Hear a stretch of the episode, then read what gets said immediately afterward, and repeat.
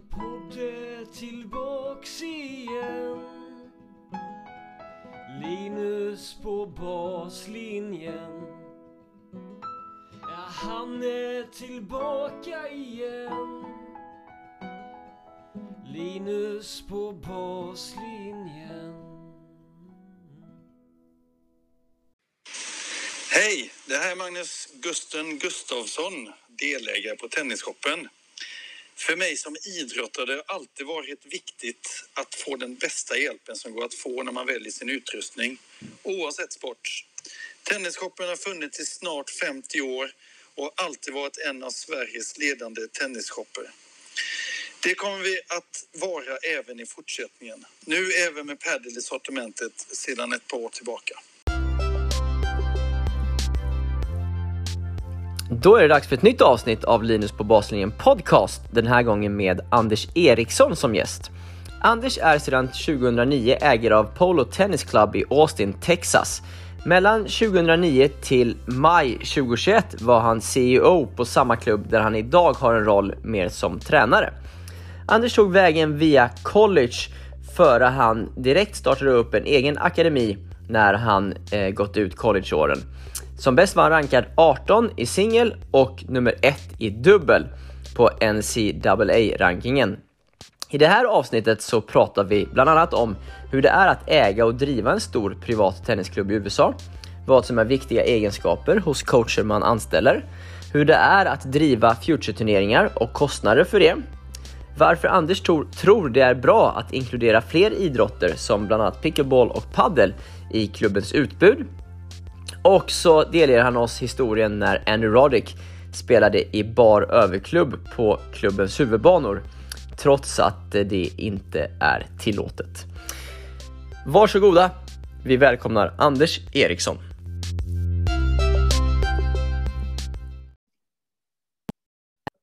Då är den stora glädjen att få hälsa Anders Eriksson välkommen till podcasten. Ja, tack Linus, jag har sett fram emot det. Det, ska bli superintressant där. Eh, jag tänkte jag skulle börja med att, be dig om att på runt en, en eller två minuter beskriva din bakgrund inom tennisen som spelare eh, fram tills du började coacha. Hur, hur, kom, hur var din spelarkarriär fram tills ja, du hamnade i coachrollen? Den var ju eh, som många andra svenskar. Vi växte ju upp med, Björn Borg och sen jag kommer ihåg man hade posters och affischer på väggen och och hade en affisch med Björn Borg. Då hade han vunnit Wimbledon tre år på raken. Och, då, och sen så vann han fjärde år. Då gick de med touchpenna och skrev in 80. Att han har vunnit 80 också. Så att han var ju, han var ju alltså the man. Och sen helt plötsligt kom då Mats Wilander eh, som jag också haft äran att träffa under min karriär som coach. Han har varit på min klubb och, och gjort lite uppvisningsmatcher. En, en, en otroligt eh, kul grej när Mats kom igenom och vann eh, franska 82. Och, och, och, på den vägen var det. Man, man, man avgudade alla de här spelarna, Edberg och eh, ja. eh, Mickey Panfors i Davis Cup. Och, så det, äh, det, var, det var fruktansvärt inspirerande som en, som en ung junior. Och, eh, när, när, man, när man väl eh, var klar som junior i Sverige och skulle över till USA, det var ju liksom, man, man man red på den tennisvågen, den svenska tennisvågen. För att eh, var en svensk inbjuden att komma till USA så var det liksom att det var nästan en giving för att svenskarna hade så bra rykte då. Alltså, och även idag. Tack vare svenska tennisvågen. Ja, just det. Eh, så du valde college-spåret efter gymnasiet i Sverige då? Det, det gjorde jag. Så jag, jag var väl... Eh, jag, jag kände mig att jag jag, jag låg kanske 11, 12 i Sverige bland 69 då, men vi hade ju, vi hade ju Per Henriksson var, eh, var toppspelare då och sen hade du ju eh, ja, Jan Appell och Peter Nyborg etc. Så det var, var en väldigt bra årskullar. Eh, men för jag, jag kände liksom att USA var min nästa väg, för det var ju inte så många möjligheter man hade. Ville man fortsätta med tennisen som jag var otroligt eh, benägen att göra så var, var, det mitt enda spår. Att, att gå proffs och sådana grejer, det var ju som inte på tapeten eh, för den nivån som jag var på då. Men, men jag utvecklades nog oerhört på, i USA och det var väl det att man, man hade bra spel, man hade jäkla bra attityd och man eh, jobba stenhårt. Man var i Sverige, men möjligheterna var, fanns inte där. När jag, var på, jag spelade på Lidingö ja. och jag kanske tränade tre gånger i veckan. Ja. Då hade jag, jag kommer ihåg, jag hade en coach som hade stor inflytande i min, min karriär. Eh, och jag spelade med honom en timme i veckan och sen eh, spelade man med A-laget på tisdagskvällar mellan 21 och 23. Och, och sådär. Va? Och sen eh, fanns, man hängde ju på klubben sju dagar i veckan. Ja. Så eh, fick man en bana som öppnades upp, då, då var man där direkt. Då. Ja, just det. Men, eh, eh, men så, så, så på den biten var det. Man, man kom över till USA och så fick man möjlighet att spela för ett lag. Då. Ja, just det. Häftigt alltså. Och du, du har ju sen eh, blivit kvar i USA. Eh, var du kvar eh, liksom ända från att du började på college till nu eller var du hemma i Sverige någon vända emellan? Eller hur, hur kom det sig att du... Ja, jag, jag, jag stannade kvar. Så min, min väg var lite krokig om man säger så. För jag, jag kom till ett ställe, uh, mitt första år som freshman, då kom jag till University of Arkansas i Little Rock. Mm. Och uh, den skolan var ju en mindre skola, men hade massa med svenska spelare. Och mm. coachen där hette, hette uh, Paul Costin och han var svensk. Så han mm. älskade att rekrytera svenska spelare.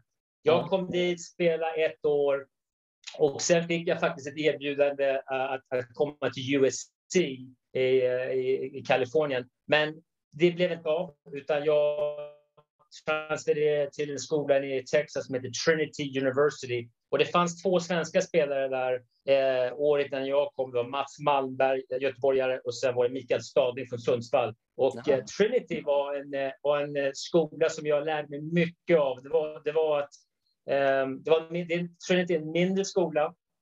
Och eh, men man utvecklade sig som en person, både akademiskt framför allt och, och i tennisen, i och med att man, det var man hade mycket möjlighet att prata med sina eh, lärare eh, och det var väldigt intimt så att säga. Just det. Sen, sen fick jag möjligheten Sen, sen Trinity la ner sitt tennisprogram, så de gick från division 1 till division 3. Ja, då, fick jag, då fick jag röra på mig igen. Men det var en otroligt bra möjlighet, för jag fick komma upp till University of Texas i Austin. Och eh, det var en helt stor skillnad jämfört med Trinity. Det var eh, i stort sett eh, att, att University of Texas är en av de största skolorna i USA. Otroligt eh, mycket pengar när det kommer till uh, idrotten. Och det var att de anställde dig för ett jobb, uh, att göra ett jobb där. Och uh, så det, träningen var mycket mer professionell. Och vi var ju, mitt, mitt sista år på Texas, mitt seniorår, så var vi trea i landet då. Och vi hade slagit Stanford som hade Eh, många bra spelare. Jag kommer ihåg vi slog Tennessee som låg eh, åtta i landet med Chris Woodruff som var, blev en före detta topp 100-spelare. Så det mm. fanns massa med bra spelare. Men, men University of Texas var där jag avslutade min collegekarriär. Och eh, vi, hade, vi hade ju eh, ett väldigt starkt lag eh, och kom, kom trea det året och gick till semifinal i NCAAs. Just det, häftigt alltså. Eh, och, och, och, hur liksom var din, din väg in i yrket som tränare sen då? Då, så, då, när jag hade graduerat från University of Texas, då kom man här valet i kvalet. Ska man gå och spela eh, Futures? Ja. Eller, eller, eller, ska man börja jobba? Så i USA då, så är du, är du en uh, utländsk, utländsk student så får du ett års arbetsvisum. Okay. Och uh, jag hade ju varit ute och, och uh, spelat en hel del i Frankrike med Conny Falk och, och så där. Och jag kände att uh, det fanns oerhört mycket press för att gå och spela på future-nivån. Det var ju i stort sett att du går förlust varje vecka om du inte vinner tävlingen. Ja. Så jag valde att, att uh, ta ett erbjudande och eh, starta en mindre akademi eh, i, i Austin. Och, och det var på den banan jag började. Det var liksom att man började smått, men det, det blev stort. För att, att uh, man hade... Jag, jag, jag har alltid varit så att jag har haft en väldigt bra vision med vad grejer som jag gör. Och um, den här, uh, det här blev liksom säga, språng, the springboard, språngbrädan fram till vad jag, vad jag nu gör idag med, mig och äga en, en tennisklubb här i, i Austin. Det är superhäftigt. Så du började med att starta en, en egen akademi efter college alltså? Eh, Och, men det var först 2009 du grundade klubben du, du jobbar med nu, Polo Tennis Club, eller hur? Precis, ja. Så jag, det, det, var en, eh, jag fick ett erbjudande att komma in på en privat skola här i, i Austin eh, som eh, så affärsidéerna var ju så här då att, att den här skolan, de, de eh, tjänade pengar på att få elever att bo på skolan. Det var en boarding school. Men de, de hade väldigt stora problem att få in elever utanför Austin. Mm. Så då kom jag upp med koncept eh, med, med en kompis att vi skulle by, bygga en tennisakademi och på det sättet få in nya elever till skolan och de skulle då bo där och spela tennis. Och vi började med fyra banor, vi hade åtta studenter och de flesta av dem kom från Dallas. Det var, det var ingen från Austin. Och eh, jag var där i fem och ett halvt år. Vi byggde en anläggning med 12 banor och eh, när jag stack så hade vi 40 fulla, full, fulla spelare på akademin. Så konceptet var akade, akademiskt koncept med tennis. Okay. Och, eh, och det var det jag start, grundade också här på poloklubben i, i då i 2009. Det var precis likadan grej. Okay. Så, så. Vad, vad häftigt alltså. Eh, men, men eh, varför, eller, var, varför behövs just den typen att, att kombinera akademiskt med tennis? Det, det, finns inte. Det finns inget annat koncept som bygger på det liksom, i området ni befinner er nu då eller? Nej, så uh, när jag började titta på de största akademierna i, i USA då med Volunteers och, och IMG och och eh, där är det ju så att ska du ha, ska du ha någon, någon sorts av eh, elitnivå på, för juniorer så måste den akad akademiska biten vara där också. Va? Ja. Så eh, eh, när, jag, när jag startade, när jag, när jag köpte poloklubben så en av mina största bitar där eh, var att vi ska ha en akademisk component till det hela för att överhuvudtaget få in spelare. Och när jag började på poloklubben så var det liksom att det var väldigt viktigt för mig att få in tennisspelare till, till klubben, alltså juniorer. För att börja juniorerna spela på klubben, ja, då börjar föräldrarna spela på klubben, så du får med, nya medlemmar och så får du, bra, du får en bra eh, visitkort för att dina juniorer de är ute och spelar överallt i hela USA. Ja. Och eh, och Linus, om jag går tillbaka till min, min egen skolgång på Trinity och, San och, och Texas så var det det här att Trinity var en liten skola med bra akademisk component. Mm. Och du var väldigt nära dina lärare. University of Texas var en sån skola som det vinna var allt som, som existerade på, på den skolan. Och jag ville försöka bygga ett litet sånt där koncept. Men jag ville vara mindre. Jag ville inte vara stort, utan jag ville vara mindre. Så att i min akademi som vi har idag har vi max 40 spelare. Då. Och, eh, och skolan har blivit så att det, det är både tennisspelare, det är icke-tennisspelare, så det är en blandning av allting. Men vi har, vi har eh, över 100 elever i skolan idag. Och eh, vi har då ett, eh, också spelare från Spanien och Mexiko och, och där. Så att, eh, och, målsättningen för de spelarna är då att de ska gå till college. Det, det, det är den vägen de är på väg. Så att i, varje år så har vi ju spelare som graduerar och går på college. Men, men så att jag förstår rätt, driver ni skolan också då? Den, så, så, skolan eh, drivs av en, en, en headmaster. Så, okay. så jag har ingenting, jag är inte där och lär, jag har ingenting med det att göra utan skolan drivs eh, skilt så att säga nu då. Så att den, den sålde jag 2016 så att de, de, har byggt ut och jag har ingenting med det att göra nu. Så att, men det, det är en väldigt viktig del av vad vi har, har i vår framgång.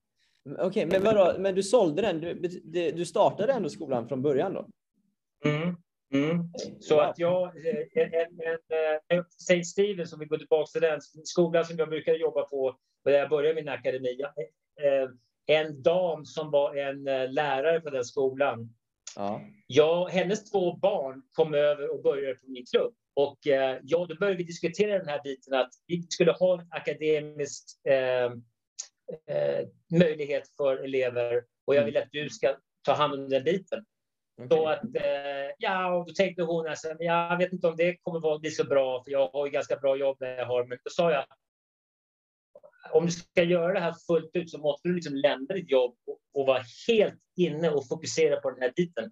Ja, ja. Jag, jag, kan garantera dig att hon är väldigt nöjd med det, det, den slutsatsen hon gjorde då för några år sedan. Kan tänka mig det. Eh, och, och i, i klubben då så har ni en akademigren också eller?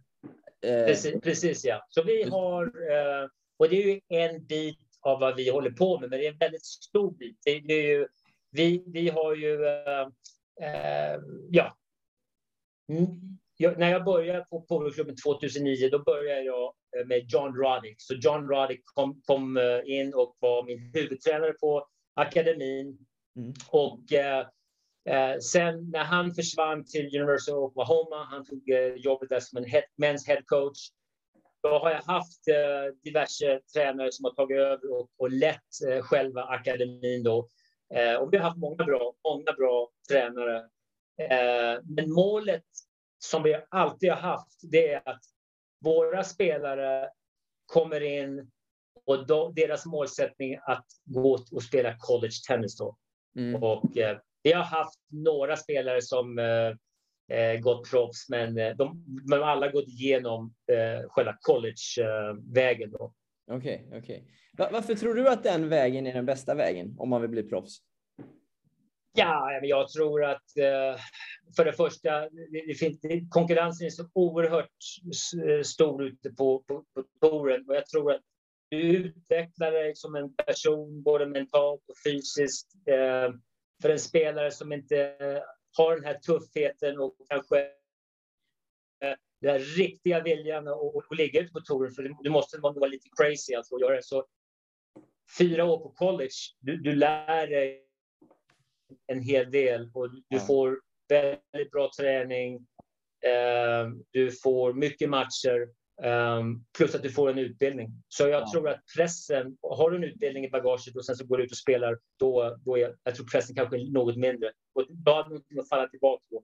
Så att, um, ja. Uh, jag tänker att det, det, finns ju många, i alla fall svenska tränare som säkert ibland drömmer om att både flytta utomlands men också om att starta liksom eget. Eh, hur, hur, hur, hur går man egentligen tillväga i början eh, när man vill starta upp något från början? Ja, men det, det är väl lite, lite tur och, och lite skicklighet och, och sådär. Men jag, innan jag gick in i själva branschen och, och, och ta över och, eller, eller äga en klubb så jag hade hand om två klubbar i Austin under en tioårsperiod. Jag en, en director of tennis. Mm. Och, sen, och sen då under precis 2007, 2008 då när det var en, liksom en kris här ekonomiskt så kom det upp en möjlighet eh, för mig då i, i, i Austin att eh, komma in som en delägare i, i den här klubben. Så mm. ja, det var ju, det var ju lite timing och, och, och sådär, men det var ju mycket också som att jag kände liksom att jag vet vad jag gör, jag, vet vad jag är väldigt bra på, så jag um, hoppade ju in där alltså när det var 2008, 2009. Det var en riktig börskris alltså. Och ja. gick in och köpte klubben för en, en mindre penning då. Ja. Um, så, så det har ju varit en väldigt rolig och utmanande resa. Ja. Uh, och det, det, är ju inte lätt. Jag har ju, jag har ju varit... Uh, jag har ju haft många hattar så att säga under, under den här tiden. Jag, jag har jag har ju varit en, en CEO, jag har varit en tennisdirektör, jag har varit eh, coach på banan. Så, där, så att man har ju eh, ja, gjort många bitar, så att säga. Men, men jag tror att det är väldigt viktigt att man, man ser tennisen, tennistränaren som ett yrke. Mm. Och det är ju en grej här i USA är att tennistränare, de, de utbildar sig och de, de går ju in för det här att det här är mitt yrke och eh, det finns väldigt mycket möjligheter att, eh, att utveckla sig och, och, gå från tennistränare till en head pro till tennisdirektör och, och kanske en dag eh, äga en klubb om man vill göra det. Alltså. Så, så det finns väldigt mycket möjligheter. Ja. Vilka skulle du säga, du, du sa det här att du har haft många olika roller under årens lopp. Eh, vad har du tagit med dig liksom för lärdomar under resans gång? Eh, eller vad, vad, känner du att du har utvecklat mest de, om säger, de, de senaste åren kanske? Ja, men jag tror att, att eh, en, en, en ledarrollen som man, man har, har på sig att, att det, det gäller att se den stora visionen och som man säger kanske, det, det, you gotta, you gotta see the, the you gotta see the big vision. Så, så det, vad som händer, eh, och det här är inte vem som helst, att det finns många eh, stoppar i, längs vägen. Det är, det är inte bara en rak väg och är, man tar vänster och man tar höger. Men i stora loppet är det att det, det, du, du måste veta vad du vill till syvende och sist. Vad är målet med vad du håller på med? Mm. Uh, så det alltid finns ett purpose. Um, jag, tror, jag tror det är det. Jag har varit ganska stenhård med min min, min raka linje att det här vill jag åstadkomma, det här är mitt mål med, med klubben eh, eller med mitt, ett program som jag har på klubben. Ett av mina största program som tog en ganska lång tid att utbilda eh, jämsides med vårt high performance-program i vårt röda uh, Red, Green and Orange Ball Program. Det, det, är ett av våra största program. Det var ju, det, det var, utvecklades här nu bara för kanske fem, sex år sedan. Att, uh, man, så, så det var en, en väldigt stor utmaning och, eh, och där gäller det att få de rätta coacherna. Alltså du, du måste få den rätta tränaren som verkligen lever för det här. Mm. Och det, killen som har hand om en red, green and orange ball, han, han har ju liksom en helt annan stil än någon som har hand om ett high performance program. Alltså. Så, det, så det gäller att vi hittar de rätta eh, pjäserna så att säga. Och det, och det är inte lätt. Mm. Eh, jag, jag, jag har haft eh, Um, som sagt, för mitt high performance program har jag haft många bra coacher och det, det här är en grej nu som jag tror jag har lärt mig att um, de har haft otroligt mycket uh, kunskap uh, och uh, erfarenhet. Mm. Men de har inte riktigt varit där för den rätta orsaken. Och um, en kille som som vi hade var Craig O'Shaughnessy. Han, han, han, är nu, han var rådgivare till Novak Djokovic här för två år sedan. Och, ja. alltså, otroligt erfaren och jag gillade verkligen vad han höll på med. Men det, det liksom passade liksom inte in vad vi höll på med våra juniorer för att det var, det var nästan för mycket diskussion om eh, ekvationer och vad man slår bollen med. Det var så alltså? Ja, ja, ja, vi hade, vi hade, vi hade ett, eh, vi kallade det för the war room. Så uppe hade vi, vi, vi, allt vi diskuterade eh, målade vi upp. Alltså, så vi hade stora plakage med eh, “Weather the storm” så att om, om din motståndare har eh, eh spelar otroligt bra i 15-20 minuter, då liksom “Weather the storm”. Så då, då, då, då ritar vi ner och drog massa ritningar och såna grejer. Det var ganska intressant. Men, eh, men i dagsläget har jag en kille som, som jag anställde och han har inte den erfarenheten alls. Han kom från University of Texas men han har passionen. Mm. Och, och, och, det är nästan den största grejen av allt. En kille som har passion för det hela. Ja. Och där kanske kommer jag, det kanske är en grej som jag har haft också med min grej för att uh, ja, jag tror att du måste ha det. Ja. Är, är, det samma på om man tänker red, uh, green and orange uh, nivån där då? Uh, vad är viktigast för en coach på den nivån skulle du säga för att du ska tycka att den personen är rätt i den rollen? Ja, jag tror att du måste, för det första måste du kunna eh, relatera till barnen då, för de är ju tio och under. Mm. Så eh, det är väl en grej. Och, och sen tror jag du måste vara väldigt, det måste finnas liksom en, en strukturell plan hela tiden. Vad, vad, vi gör den här veckan, vad gör vi vecka två, vecka tre. Så, och, och, och, med den planen då så är det alltid um, utmaningar som, som kommer. Så, så barnen då känner att de, de blir alltid något bättre hela tiden. Och det, det tycker jag är väldigt viktigt. Um, mm. och, och, och, och, att de har kul. De, de måste ha kul. Så, så, så den coachen måste vara lite, lite crazy alltså, för, för att ha 50-60 barn som tycker att det är kul. Liksom. Så, ja. så att, uh, um, no. Ja, jag är med. Eh, hur, hur stor är, är, är klubben idag? Så när jag började hade vi 48 medlemmar. Idag har vi 160 familjer.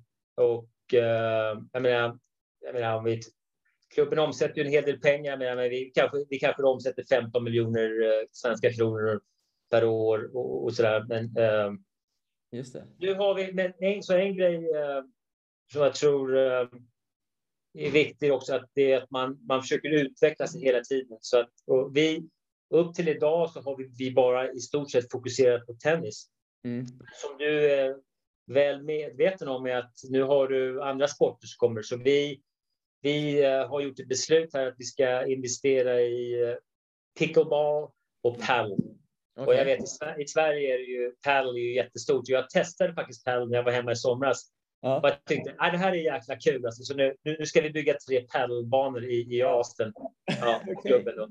Ja. Okej. Ja, vad häftigt. Men, men pickleball är större än padel nu? I... I, I dagsläget är pickleball större och, och det är ju eh, många klubbar. Eh, jag var på ett möte eh, för managers eh, för två år sedan i Florida och då var det i stort sett alla, eh, ja, jag skulle säga de, de flesta klubbar, de konverterar nu sina tennisbanor till pickleballbanor. Oj. Och, eh, så det är, väldigt, väldigt stort. Så att, eh, eh, och vi gjorde det på klubben också, men vi gjorde det så att vi använde två tennisbanor och vi, vi, vi, vi la in linjer så vi kunde använda dem för både tennis och pickleball. Okej. Så att, eh, och, det är väl en grej många klubbar gör, men, eh, men pickleball är ju en, en, sport som verkligen växer här i USA. Just det. Just det. Hur, hur många tennisbanor har ni? Vi har tio. Tio tennisbanor. Okej. Mm. Och, och din roll idag är? Min roll idag är att eh, jag är en coach. Så jag, jag, min roll är lite annorlunda för att i juni av det här året så eh, tog vi, eh, anställde vi faktiskt en firma som har hand om och manage klubben. Mhm. Så min roll idag är mycket mer avslappnad och, eh, och så jag kan faktiskt ägna mig åt de grejer som jag faktiskt gillar och det är att vara på banan och, och coacha. Så Mm. jag, gör, jag gör high performance och sen så gör jag lektioner med medlemmar. Och det är Okej. min roll idag. Ja, så att eh, eh, min roll till och med första juni i år var eh, CEO på klubben då. Så Ja. att eh, vi har, vi har anställt en firma som, som, som tar hand om klubben och manage klubben nu i de nästa, de nästa tre åren. Okej, spä- va- Varför tog ni det beslutet? Ja, det var väl det här att jag, jag kände att vi behövde lite consultant när det kommer till den här utvecklingen och ta det här nästa steg och bygga ut eh, gymmet och med pickle och paddle. Och, eh, jag kände att det var viktigt att vi investerar i vår utveckling. Och, eh, så att eh, vi kan väl pratas vid om tre år får vi se hur det går, men jag, jag tror det kommer bli bra. ja, det, det är jag säker på. Eh, när, man, när man driver en klubb liksom, eh, på det här sättet, eh, hur, hur, vad, vad är viktigt, eller hur gör man för att göra klubben intressant hela tiden för dess medlemmar? Att behålla intresset för medlemmarna att komma och, och liksom, ja, vara en del av klubben. Hur skulle du beskriva det? Jag tror, jag, jag tror det, kommer ner till eh, tränarna som du har. Eh, att, att, att tränarna, de, eh, de representerar ju klubben och de, de, de bygger upp program och för alla, alla spelarna. Men när du kommer till en klubb, det måste finnas en, en eh, aktivitet för eh, den yngsta och för den äldsta. Så det, i stort sett måste du se till att du hittar det här hela, alltså, du täcker hela spektrumet av en femåring till någon som är 80. Mm. Och jag tror det är det som är viktigt. Så du, du, måste, liksom, du måste lära känna din, din medlemskap och Mm. vad som behövs, vad vill de ha. Och det gäller att man lyssnar på dem. Och, eh, jag- tror att eh, det går inte att köra gre- samma grej hela tiden. Man måste försöka göra nya grejer. Och jag tror det är en grej som jag har gjort nu. Så att jag, jag har aldrig varit rädd att, eh, för att misslyckas. Jag tror, jag tror det, det, att misslyckas är det att man inte försöker göra någonting. Och, eh, så, så att ja, man, man kommer upp med nya idéer och nya aktiviteter och, och vad det nu kan vara. Och sen så, vissa grejer funkar, vissa grejer funkar inte. Nej, nej. nej det är... Men, men, men tränarrollen där är ju väldigt viktig. Jag, jag, jag, jag lyssnade på ett där podcast eh, med Håkan Dahlbo och Håkan var ju på Lidingö. Ja. Jag, jag, jag gillar vad han gör. Alltså. Det, det är att man, man utbildar co- coacher och tränare och, och eh, liksom ha det här utbytet, även om du jobbar i Schweiz eller Österrike, men okay, vad gör vi i Sverige? Jag tror att, här, att man, man har en dialog, man kan ha olika idéer. Jag tror det är väldigt, väldigt viktigt. Och eh, det är en grej jag gör mycket med, med andra, andra klubbar och tränare. Ja, okej, okay, okej. Okay. För det är en ganska viktig fråga där, framförallt när man kanske har en form av ledarroll på sin arbetsplats, hur, hur man liksom motiverar de anställda eller i coacherna till att göra ett bra jobb dagligen eh, och, och, dessutom för att behålla dem på klubben. Eh, vad, vad, tycker du har varit nyckeln i, i, på den biten genom åren? Ja, men, jag, jag tror igen att det, nummer ett, det är viktigt att tränarna som man anställer, de, de ser det här som en utveckling i deras karriär. Mm. Att bara för att du kommer in som en tränare på poloklubben innebär det inte att du kommer vara där för resten av ditt liv. Utan för mig som ledare på en klubb är det viktigt att man utbildar de här tränarna så att de får en möjlighet att kanske gå vidare. De kanske börjar som en coach, men så en dag kanske de har hand om Red, Green, Orange program. Så du, du, du blir en direktör, alltså program director inom klubben. Eller som att du, du har hand om high performance. När du, kommer, så när du kommer upp till de eh, nivåerna, men då, då, då tjänar du en hel del pengar. Alltså. Så, det, så det, är ju, det är ju det. Det, är ju, det finns ju möjlighet att tjäna mycket, mycket pengar här i USA. Um, ehm, men jag tror att det är viktigt. Så, så det är en grej alltså. Det och att man, man, eh, man create en bra team atmosphere, alltså det är en bra atmosfär och, och, och man känner liksom inte att man um, konkurrerar mot varandra utan man är ett lag. Alltså. Så mm. att, uh, men Sverige, det är väl vi bra på svenskar, att man, man är lagspelare så att säga. Och det har väl för mig, um, bott här i USA nu ett tag, med, det har ju både varit gott och ont. Utan för, att, för att ibland finns det Uh, det gäller att man är ganska tuff också när man är i en ledarsituation och uh, ibland är man för svensk och för ödmjuk och såna grejer och det har ju straffat sig ibland. Ja, det jag säga. Ja, absolut. Men, men du, hur länge har du bott i USA nu?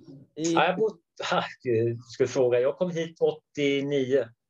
Samma år som jag föddes då? Ja, okej. Okay, okay. 32 då. Just det. det så att, uh... men, men 32 år, har du liksom har du, har du, har du blivit amerikan känner du? Har du ändrat liksom ditt, din stil mycket utifrån kulturen du har verkat i nu i över 30 år?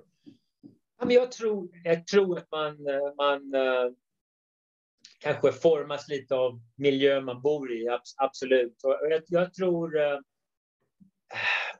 kanske vissa grejer, att, att man formas... Okej, okay. man är ju svensk for, alltså, att formas och bli tuff och i, i, i, i det här i, i en businessmiljö. Då, då gäller det att man är tuff och man är, man är bestämd och såna grejer. Och ibland är det väldigt svårt, för jag är svensk. I grund och botten är jag svensk.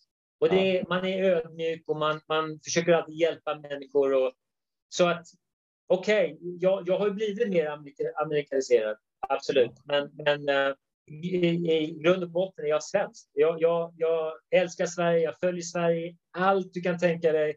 Mm. Och, eh, men visst, jag, menar, jag har bott här så länge och eh, så till så svaret din fråga så har man blivit eh, tuffare i sin inställning ja. i, i själva businessen. Alltså. Och jag vet inte om det är en grej som min fru gillar, men, men ja. Just det, just det. Eh, jag, jag, tänkte en intressant grej då som skiljer sig mellan eh, i tennisen mellan Sverige och, och, USA i det här fallet då är att till exempel du nu jobbar ju med på en, liksom, eh, en privat ägd klubb. Eh, Medan i Sverige så än så länge så är ju de flesta föreningar liksom tennisklubbar. Eh, och är, är det, blir det en stor skillnad i hur ni bemöter kunder och spelare skulle du säga? Jag har jag varit, eh, varit så involverad i svenska klubbar. Ehm, eh, men, men, men äh,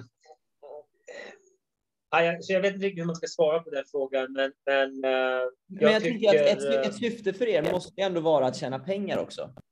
Eller? Absolut, absolut, ja. Absolut, ja. Det, det, är ju, men det är ju grund och botten. Ja, men du, du, du, måste, du måste tjäna pengar. Men jag, jag är ytterst ansvarig för att betala eh, våra mortgage och amortering och löner och, och det ena med det andra. Så visst, det är ju, du, du måste ju, det är ju en business alltså. Det är ju det. Ja. Och, och, och hur, på, hur, påverkar det liksom när ni, hur ni coachar? Vi tänker kanske mer high performance-programmet då, liksom. Att, kan man vara ärlig mot spelarna alltid? Eller finns det en risk att man förlorar spelarna då? Förstår du vad jag menar? Ja, ja jag förstår det. Du, du måste vara ärlig. Jag, jag, tror du måste vara ärlig. Visst, det, det finns det, det finns situationer som du, du kanske Ehm, eh, i, ja, kanske inte berättar hela sanningen, men på något sätt så måste de... Kommer du in i ett program som vad vi håller på med så är det yttersta målet är att de, spelaren måste ta ansvar för vad de gör. Och, och gör de inte det så är det min uppgift som en coach och, och det är min roll att säga till att du, get, get with the program. Men du, vad är ditt yttersta goal och sådana grejer. Mm. Men har vi yngre spelare, då, då, är man kanske inte lika direkt... Um, det, där är liksom en...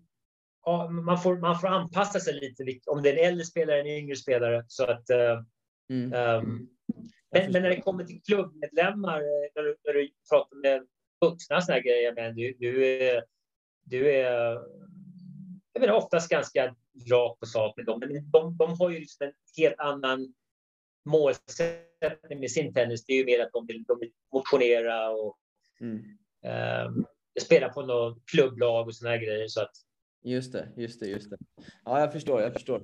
Eh, du, du, nämnde tidigare att liksom genom, genom din karriär borta i USA att det har varit viktigt, tycker du, att ha liksom mål och visioner med vart ni vill nå med verksamheterna och, och så vidare.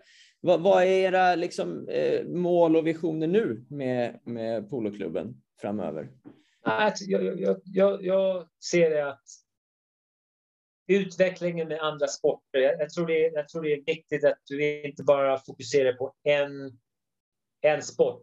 Eh, jag, jag, för, för människor de letar efter nya möjligheter, hur de kan förbättra sin hälsa och hur de kan eh, ja, för, förbättra sin mentala bit. För att, för att sport, som vi vet, det, det hjälper ju med hela din kropp mm.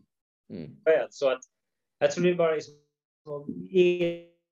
erbjuda många olika eh, varianter. Min situation då är att man, man, man lägger, man, you don't put all your eggs in one basket. Men du, du, du, du har mer var, variation på vad du erbjuder.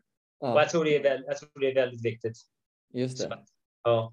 Just det. Uh, vi, vi hade Eh, I nio år så hade vi faktiskt, eh, vi, vi ran Futures på klubben också. Just det. Mm. Och det visste inte jag. Ja, jag, jag, visste inte riktigt hur det skulle bli mottaget för, för medlemmarna, men, men det var en grej. Att de, de, de tyckte det var väldigt kul att komma ut och titta på mm. eh, spelare som spelar på den nivån. Och, eh, så vi gjorde det i nio år också. Men ja, vi testade. Jag, efter första året, eh, Linus, trodde jag aldrig jag skulle göra det igen. För det, det, var, det var otroligt mycket jobb. Var det så? så då sa jag, never again. Men sen hade jag åtta år till som jag höll på med det. Så. men, hur, hur, kom det sig? Var, var, var, det liksom ekonomiskt lönsamt till exempel? Så det är en väldigt intressant fråga där. Så här har du då en ganska bra uppbackning från USTA och, och mm. deras mål är ju att få in så många tävlingar som möjligt inom USA för deras spelare och ha möjlighet att spela. Så Eh, jag eh, förfrågade USTA om jag var intresserad och så, då, så passade de in mig i kalendern. Och eh, affärsidén där är att eh, USTA de stöttar eh, föreningar och klubbar på det här viset att första året så ger de dig 80 procent av prispengarna. År två ger de dig 70 procent. År tre och efterföljande år så ger de dig 60 procent av av eh, prispengarna. Sen är det upp till dig att uh, hitta resterande pengarna. Så det, då, då, då kan du gå ut sponsorer och sådär. Va? Men det är ju inte lätt, för nu är du, du, är, alltså du den här marknaden är liksom, det är inte Roger Federer som kommer. Alltså det, det, är, Nej. det är kanske någon lokal hjälte. Där så att, och vi hade ju mitt första år hade vi faktiskt Jack Sock och Dennis Kudla som okay. kom ut och spelade. Men de var ju början på sin karriär, men det var jäkligt kul att se dem. Eh, men då var det så att eh, då fick man ju gå ut och, och hitta sponsorer och då kom vi tillbaka till University of Texas. Och eh, jag gav ju de spelarna wildcards till tävlingen. Eh, så gick du på University of Texas så uh, försökte jag ju locka in dem med wildcards. Då hade jag en sponsor då som, som gav mig lite pengar från, från University of Texas. Så, så att det, det hjälpte till lite. Okay. Men, men, men det är ju det är ganska svårt att tjäna pengar på dem. Um, uh. um, men men det, det, finns backning från USTA, så de, de hjälper till en hel del och de skickar... Uh, det största utgiften är faktiskt domare. Domarna tar, kostar en hel del pengar. Och okay. Ehm, eh, ja. Ja, men rent arrangörsmässigt då, liksom så här, vad, vad, vad förvånade dig med att arrangera den typen av tävlingar? Du sa att det var mycket jobb. Ja, så jag var ju jag var tävlingsledare, så jag, jag var tournament director. Så, att, så hade vi ju eh, USTA, de skickade ju dit eh, en supervisor, men, eh, och sen hade de ju de hade då en uh, tournament referee, så de skickade dit en, en grupp då från USTA som, som i stort sett tog hand om allt uh, det sportsliga. Men mm. min uppgift var ju att se till att vi hade att banorna var i ordning, att uh, det var transporter, var, det fanns transporter för spelarna till hotellet och jag hjälpte till att uh, koordinera alla, var domare och, och spelare bodde och såna grejer. Så att det var väl min största uppgift där. Och sen hade vi massa evenemang för våra medlemmar runt själva evenemanget då, och, och så där. Så att man, ja.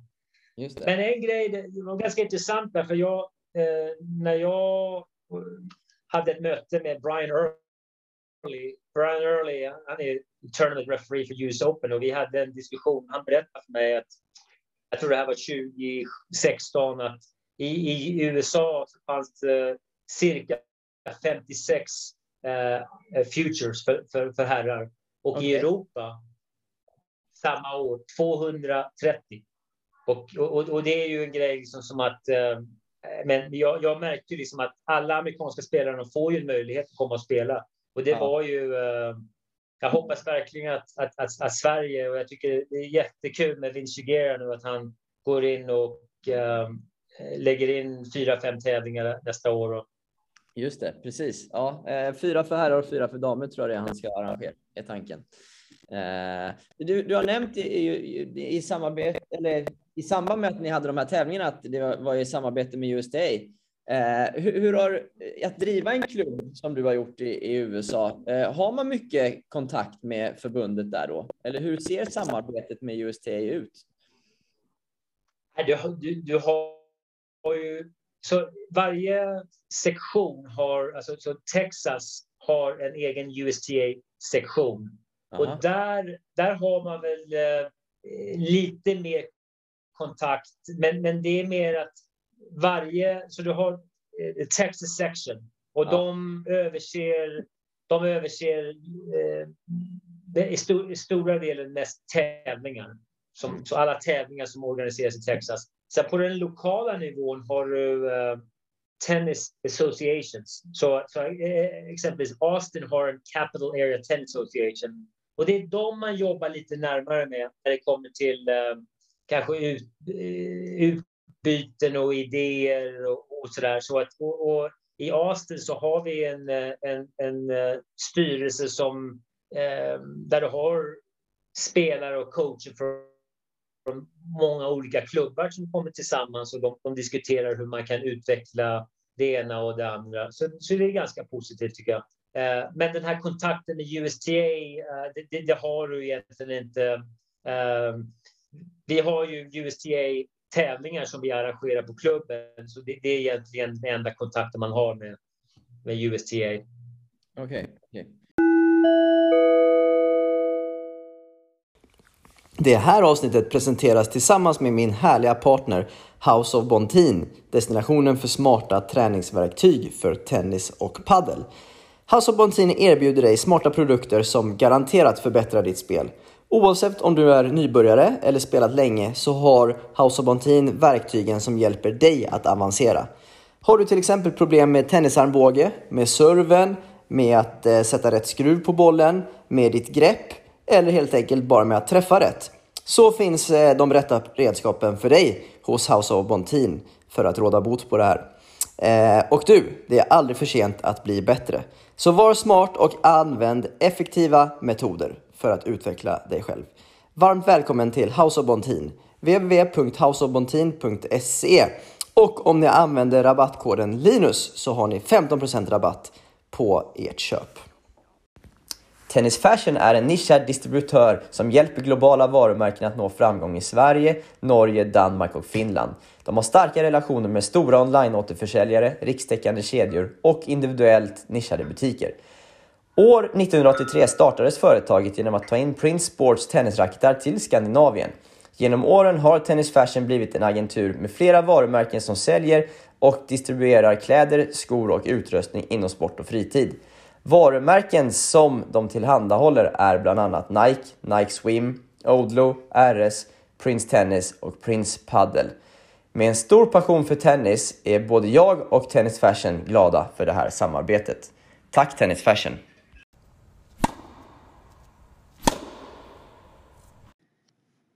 Då ska vi lyssna på ett ljudklipp från avsnittet med Lars Graff eh, och prata vidare om det efteråt. Men de är väldigt organiserade. De är otroligt organiserade. Alltså hela alltså, tennistävlingarna i Kina och sånt. De är så välorganiserade så det finns ju inte. Mm. Och liksom, jag är nog mest i Peking eller Shanghai och varit också. Och det är väldigt välorganiserade städer och hela den biten. Och hotell och mat och transport och allting. De är otroligt. Det är nästan för organiserat på ett sätt. Vi har precis fått lyssna på ett ljudklipp här med eh, Lars Graff från ett tidigare avsnitt eh, där han pratar om hur strukturerat allt är i, i Kina, att det är ordning och reda på, på, på allting på, på ett stort sätt. Eh, hur är det i USA? Känns det som att, är din uppfattning att allting är väl, måste vara väldigt noggrant och strukturerat? Eller hur är det att arbeta där? Ja, jag tror att eh, det, det, är lite väl strukturerat. Alltså, det, det, känns som att allting måste vara perfekt. Eh, och, och, och, om jag relaterar kanske till spelare så är det mer att var du en spelare eller, eller var du en... Ehm, ja, då var det mer som att du kom dit och du, var, du tog accountability, du, du, du jobbar hårt. Idag känns det mer att det är en spelare de har en, en, entitlement. Alltså en, de är entitled. Alltså de, de, det känns som att ja, jag är här liksom, och, och, vad, vad, kan du göra för mig? I, istället för bara jobba stenhårt. Liksom. Och, och, och den biten gillar inte jag. Okej. Okay. Alltså, känner du att det har förändrats under dina år där borta? Ja, jag, tyck, jag, jag, tyck, jag tycker det. I, i, i, i min business uh, tycker jag det. Alltså. Ja. Okay. Okay, Och en grej, Linus, är att uh, om vi går tillbaka till mitt high performance program så har jag. Eh, jag har två spanjorer som är där idag. Eh, de är yngre.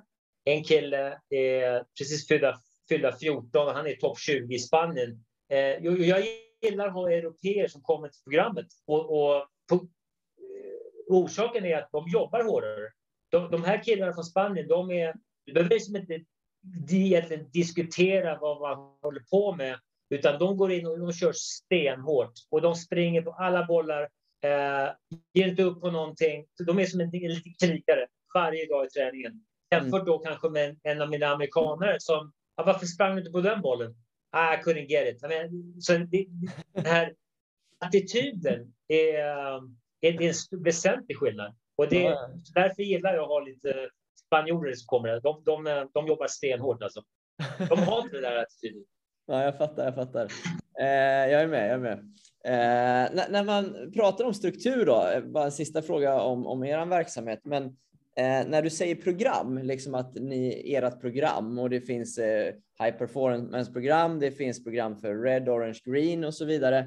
Eh, vad innebär liksom program? Är det exakt vad ni lär ut på de olika stegen då? Eller är det att eh, man ingår liksom i en grupp med spelare bara? Liksom? Eller vad, vad är program för någonting? All, så alla program, det finns, det finns program då för alla åldrar. Ja. Exempelvis om vi, om vi tar uh, Red Ball, Orange Ball. Mm. ball och green ball, då, då är det liksom att är du, är du sex år eller yngre så kommer du vara den här gruppen med, med red ball och sen så orange ball och green. Allting är eh, eh skilt. Och, eh, och, och de jobbar om de olika delarna som de behöver utveckla i, i, eh, i de olika programmen. Då. Och, men det finns alltid... Har, har ni gjort, liksom, ni coacher, har ni liksom en tydlig plan för vad ni vill lära ut på orange nivå till exempel? Då? Eller är det upp till varje spe, tränare att liksom, nu kör jag det här? Ja. Nej, utan det är ett program som vi har eh, implementerat med USTA. Så, okay. så mina, exempelvis eh, mina coacher som jobbar med Red, Orange and Green, de, de har gått och utbildat sig eh, genom USTA och, och, det är en väldigt bra grej som USTA gör. De, de gör, eh, de gör mycket sådana här utvecklingsprogram som, som, eh, som coacherna kan gå och utvecklas till. Ex, exempelvis om jag är en tävlingsledare, mm. då måste jag varje, varje år måste jag gå och göra en komplettera en utbildning eller bli, uh, um, ja, lära mig nya grejer varje år. Så, så det, det, är inte så att du uh, kan uh, anordna tävlingar och inte liksom ha uh, en fortsatt utbildning. Så, så, så, varje tränare utbildar sig i de här områdena. Exempelvis USTA, är du en high performance coach så, så blir du, skickar de dig till uh, the National Campus in Orlando. Och då är du kanske med andra uh, high performance coaches och då, då, då diskuterar de uh, hur, man, ja, hur man utvecklar program. Det kommer väl tillbaka till, gamla, till frågan förut om, man, om det fanns något kontakt med USA och i de här sammanhangen finns det. Ja, just det. Just det. Ja, jag är med. Ja, spännande. Eh, du, du sa tidigare att eh, du har varit borta i USA sedan jag föddes där, eh, 30, 32 år. Eh, vad är din kontakt med svensk tennis idag? I kontakt med svensk tennis? Eh, det är väl det. Jag åker hem och kollar på Båstad varje sommar. Jag, jag, jag, jag följer Davis Cup. Jag, jag, följer svenska spelarna eh, varje vecka. Jag kollar alltid på resultat. Jag, jag är lite eh, crazy när det kommer såna här grejer. Jag har alltid varit sport, sportfåne. Men ja. jag, följer, jag följer svensk tennis väldigt, väldigt, väldigt väl. Uh, och uh, ja. Vad är din bild av svensk tennis? Idag? Jag är väldigt, jag är väldigt glad, som jag nämnde förut, att Andreas Vincugera har hoppat in och uh, försöka utveckla uh, antalet futures i Sverige. Jag tror det är väldigt viktigt för svenska juniorer mm. att uh, få spela på hemmaplan och där, där deras coacher kan faktiskt komma dit och titta på dem Eh, det kostar massa pengar att åka runt. Eh, om du tittar på Italien, och Spanien och Frankrike, det, det är bara vildar av tävlingar. De behöver inte lämna landet någon gång under året. Eh, samma sak i USA.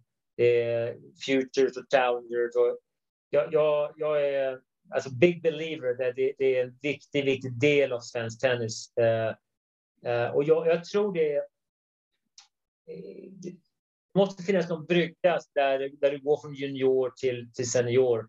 Och eh, jag ser inte det idag i svensk tennis. Eh, och jag har inte sett det under min tid heller. Som, som jag sa, man, man hade inte många val. Det var antingen man slutar med tennis och går till college. Och det mm. var ju, eh, så jag hoppas också att det, det är en, en bit att svenska spelare kan gå till college. Men, men just de här futures eh, och förhoppningsvis någon challenger i Sverige också. Eh, Ja. Hoppas jag verkligen tar fart. Ja, tävlingarna är lite nyckeln till det. Mm. Ja, de, men man har ju sett det när, när uh, Sverige arrangerar challenge-tävlingar i Båstad och Jönköping. Men de svenska spelarna de är framme i kvartsfinal och semifinal. Så det mer chanser de får spela sådana här tävlingar, det, det bättre blir det ju. De måste ju få erfarenhet.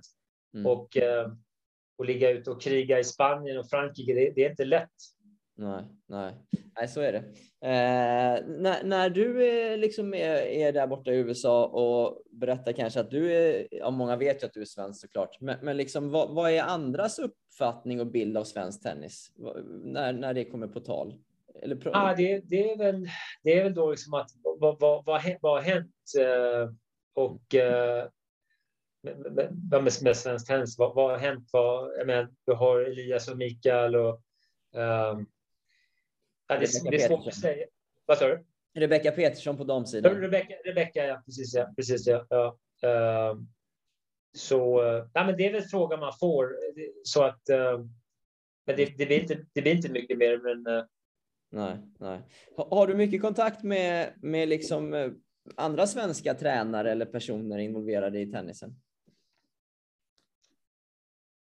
Jag, har, ju- jag har ju några kompisar hemma, hemma i Sverige. Ehm, jag eh, gjorde ett besök nere på Fair Play för några år sedan och besökte Janne Immonen.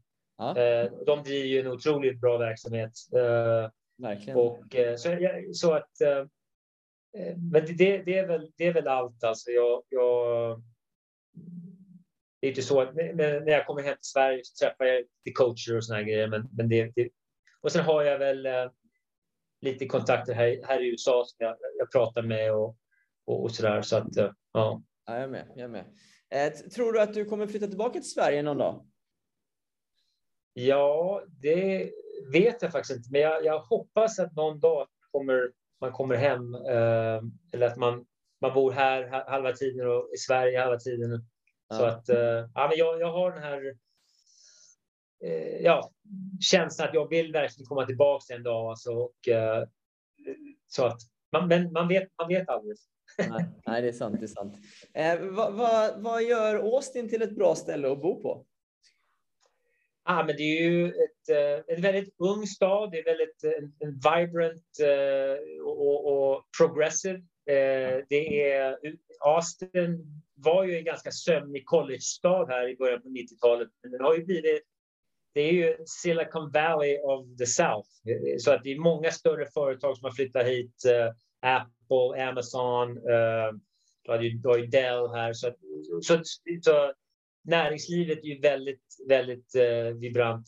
Mm. Och sen, sen är det ju en college, college town, så att vi har ju mycket, du har mycket evenemang, evenemang, ev- evenemang som händer i stan. Du har ju Formula 1 eh, Eh, som är här i november varje år. Du har eh, South by Southwest där de spelar musik i tio dagar. Eh, och det är ju band från Sverige som kommer. Du har, vi har ju nu ett MLS-fotbollslag som heter Austin Football Club. De, de är här. Så så ja, det, det är mycket som händer här i Austin. Så den är ju en av kanske USAs elfte, tolfte största städer idag. Så, Mm mm. Jag, jag har ju, eh, innan jag pratar med dig nu, då, men, men annars har jag ju ofta förknippat Austin med Andrew Roddick. Mhm. Ha, har du eh, träffat honom eller sett honom? Ja, jag, jag, jag träffade honom. Han, eh, det första gången jag träffade honom när jag spelade på Texas. Ja. Och det var ett ganska rolig, eh, roligt möte. Han var ju bara eh, nio, ja, kanske 10-11 år. Och, så hade han tittat på mig och, eh, när jag spelade. Och så kom, kom han upp och så började vi prata. Och så frågade jag vad, vad, vad vill du göra med din tennis? I want to be a professional tennis player, sa han. Ja. Jaha, tyckte jag han var lite kaxig liksom. Så här, men eh, men det, det gick ju bra för honom. Så att, eh, eh, och sen så känner jag hans brorsa John väldigt väl. Då, eh, så att, John coachar ju eh, Andy under, under en hel del år. Ja. Um, och sen har ju Andy han varit ute på klubben någon gång också. och såna grejer. Så att det första, gången, första gången han kom till klubben. Eh, vi har ju lite regler så att man, man kan inte ta av sig tröjan och, och såna grejer.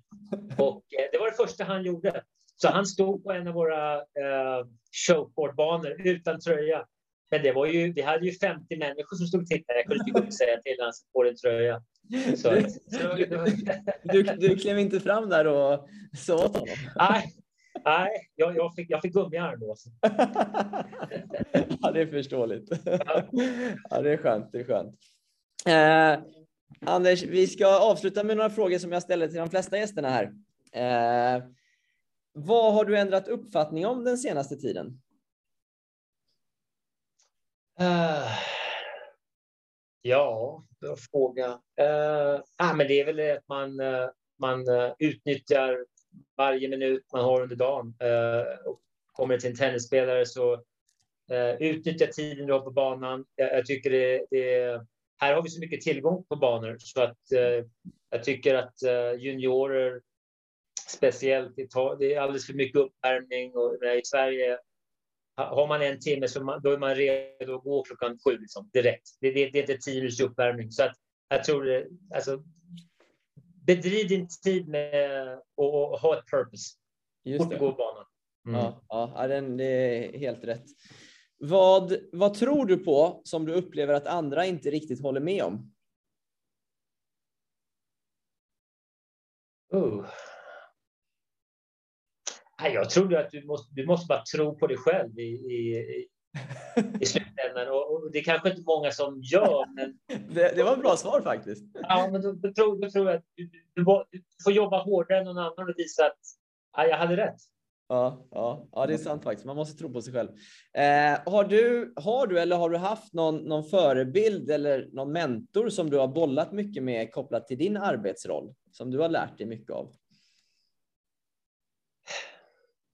Nej, det, det, jag tror det är en grej som jag inte har haft eh, när det kommer själva, till, till själva min business. Eh, jag har väl haft eh, en av mina första coacher eh, hjälpte mig väldigt mycket, men, men det var ju mer, eh, mer som, som en tennisspelare och, och liksom mer mentala bitar och sådana grejer. Men, men det, det, är en grej faktiskt som jag sagt, måste säga att det, det har jag eh, saknat. En, en riktig role model för Eh, och hjälpa till med en business och jag tror det är väldigt viktigt. Just det, just det, just det, just det. Eh, jag började ett sidospår, men när du, när du gick in efter, efter college-tiden, när du startade din första egna akademi, var det just liksom businessdelen som lockade dig eller var det att jobba med liksom tennisen i sig? Nej, just, just då när jag precis avslutat eh, eh, uh, med college-spelande var det ju att man, man ville verkligen jobba med tennis. Jag, jag ville bli en, en coach och en, en tränare. Så det, det, var ju den första erfarenheten. Jag var inte så involverad i själva businessen då, utan man, det var, det var, man, man, man, man tänkte bara tennis. Det var, det var, man fick liksom vrida på hela hatten för att gå från tennistänkande till businesstänkande. Och det tog några år att göra det. Um, jag kommer ihåg när man, när man började åka runt med spelare på den här uh, akademin som vi började. Man tänkte mest på hur många racketar man skulle lägga ner i sin egen väska. Man var tvungen liksom bara helt ställa om ja. tankes, tankesättet. Alltså. Ja, och, och, idag då? Hur, hur, känner du idag? Nej, det är ju samma grej där. Att, att passionen för att verkligen vara på banan och jobba med spelare, det är ju det som verkligen driver. Men eh, jag har ju jag har verkligen haft eh, en, en, bra erfarenhet och, och verkligen tyckt om att jobba med själva businessdelen även där också. Så att, det, jag tycker det går hand in hand. Eh, men till syvende och sist är det liksom att det är, det är kärleken till sporten som, som gäller och det, det kommer aldrig försvinna. Det är alltid det som ligger grunden till det hela. Så. Mm. Mm. Jag är med. Eh, sista frågan. Eh, vill du rekommendera någonting? Oh, rekommendera någonting. Uh... Vad som helst. Vad som helst. Uh... Kom och hälsa på Austin, Texas. Just det. Ja, ja. det är en bra rekommendation. Ja. Har, har, du haft många svenska besökare eller spelare hos dig?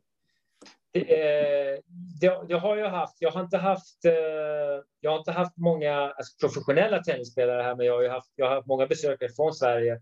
Mm. Eh, vi har haft under tiden som vi hade våra futures så hade vi, jag tror vi hade en svensk tjej som spelade. Vi hade hopp, verkligen hoppats sett mer svenskar, men det, var, det var, fanns inga svenskar som, som signade upp för kvalet ens. Alltså, så att, så att, jag var lite, lite besviken där. Ja. Sen har jag haft Mats Wilander och Micke Pernfors har varit här och, och de har varit på klubben och gjort lite uppvisningsmatcher och, och, ja. och träningar och det har varit helt fantastiskt. Men de är Eh, deras personlighet och, och eh, man, man, känner deras utstrålning och det är, det är fantastiskt alltså, att ha, ha sådana såna, eh, spelare som kommer och hälsar på. Så att... Ja, det förstår. Ja, verkligen, verkligen. Jag hoppas eh, besöka någon dag, Anders. Det hade varit superkul att, att komma du, över. Du, du, är välkommen Linus. ja, det är bra. Eh, kul att snacka med dig Anders och tack för att du tog dig tid att dela med dig av dina erfarenheter. Tack ska du ha. Tack så hemskt mycket.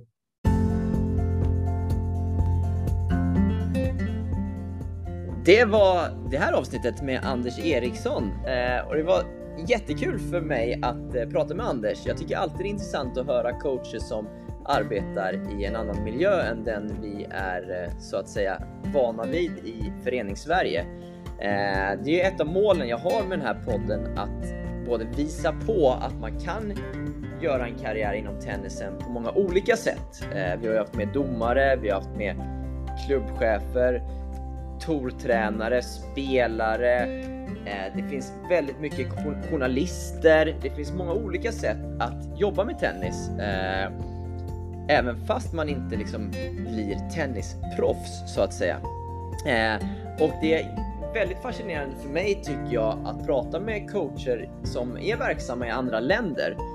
Att vara tennistränare är ju fantastiskt. Man kan ju jobba i hela världen och jag ska inte lyfta upp mig själv, men jag själv har ju gjort det också, jobbat på tre olika kontinenter i, jag tror det är fem, fem olika länder. Eh, och det är ju få andra yrken man, man får de möjligheterna. Eh, och det tycker jag man ska ta tillvara på. Eh, det, det, är en livserfarenhet man, man har med sig hela livet sen och upplevelser. Eh, så därför var det superhäftigt att höra Anders som verkligen har gjort en karriär i USA eh, och som liksom drivit egna akademier och tennisklubbar där borta. Eh, den erfarenheten är ju helt enorm. Eh, tänk om man skulle liksom kunna dra nytta av det inom svensk tennis också. Eh, personer som liksom verkligen har, har byggt upp en verksamhet på det här sättet eller flera verksamheter. Det är ju superhäftigt. Så tack Anders för att du var med och, och delade med dig av dina erfarenheter. Eh, och glöm nu inte allihopa att besöka Linus på baslinjen.com så kan ni få läsa fler reportage och artiklar om svensk tennis. Tack för idag!